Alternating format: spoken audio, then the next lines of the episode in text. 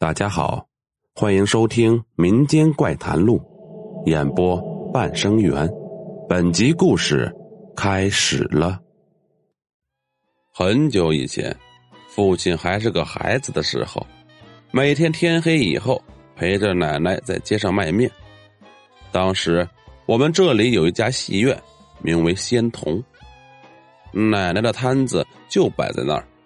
当时我们这里是香蕉王国。出口的香蕉绝大部分是从这里生产的，可想而知，这个小镇当时颇为繁华，常常有外地商人在此过夜。奶奶便是赚赚旅社房客和看戏人的钱。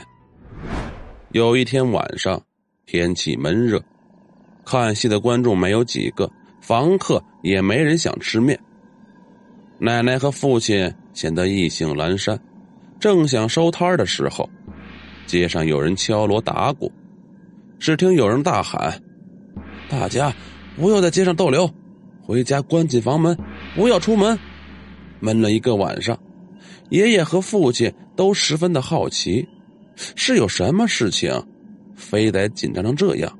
那人说：“镇上有一户丧家，死者的尸体似乎遇到野猫咬过，产生了尸变。”变成了僵尸，目前行踪下落不明。奶奶听到大吃一惊，因为丧家正是在我家附近，于是赶紧把胎子收了，回到家。回家的时候，大门紧锁，里面却空荡荡的。父亲的妹妹们通通不见了，奶奶和父亲大急，忙着喊人，没想到。隔壁邻居敲门，竟然也没人。当时小镇人口还不多，一区就只有那几户而已。放眼望去，每一家皆是无灯无亮，仿佛死城一般。我奶奶急得像热锅上的蚂蚁，突然听到附近的香蕉园有一团灯火和敲锣声靠近，定睛一看，是镇上的壮丁和道士。丧家的家属也在其中，他们看到我奶奶和父亲，急忙跑过来，叫他们赶快走，说僵尸跑进了香蕉园，这一区很危险。奶奶简直吓呆了，才想说什么，就听到邻居房子后面的香蕉园有鸡惨叫，鸡群似乎受了很大的惊吓，附近的野狗也通通的狂叫起来。那种生灵受到惊吓，一起哀嚎的声音，大家听到腿都快吓软了。捉尸团即便害怕，也提着胆子往那边赶去。大家手上拿的不是锄头就是扁担，也有人把家里供奉的法器刺刀通通拿了出来。道士手上还真的拿了黑狗血，还有红绳和鞭子。大家赶到香蕉园一看。眼前的景象让人胆颤心惊。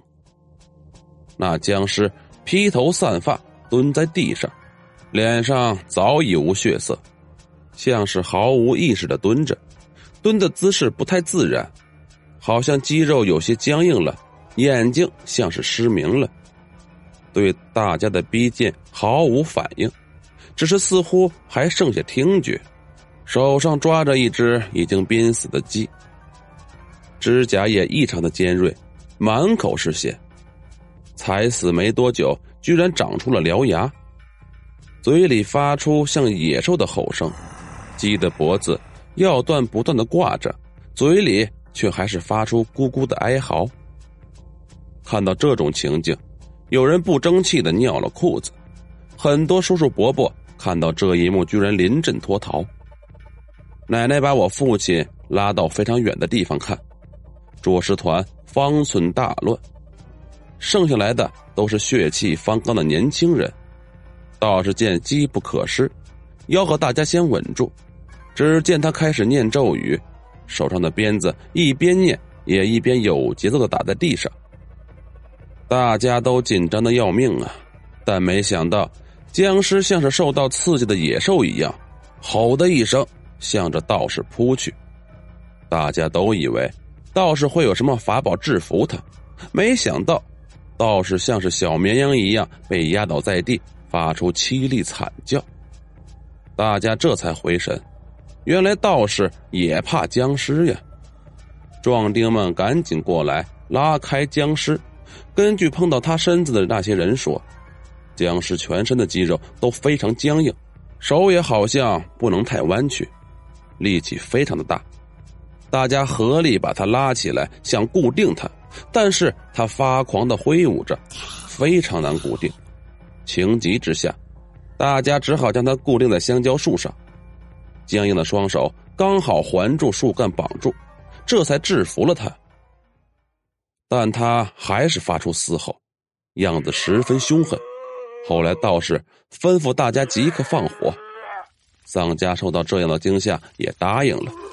僵尸那一晚就这样绑在香蕉树上烧死了。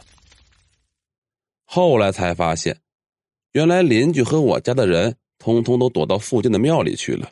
父亲说：“僵尸不像电视上演的，是用跳的，而是像人一样行走。只是他死的时候，尸体都僵硬了，走路走得很不自然，视觉已经丧失，所以尸变后似乎也看不见。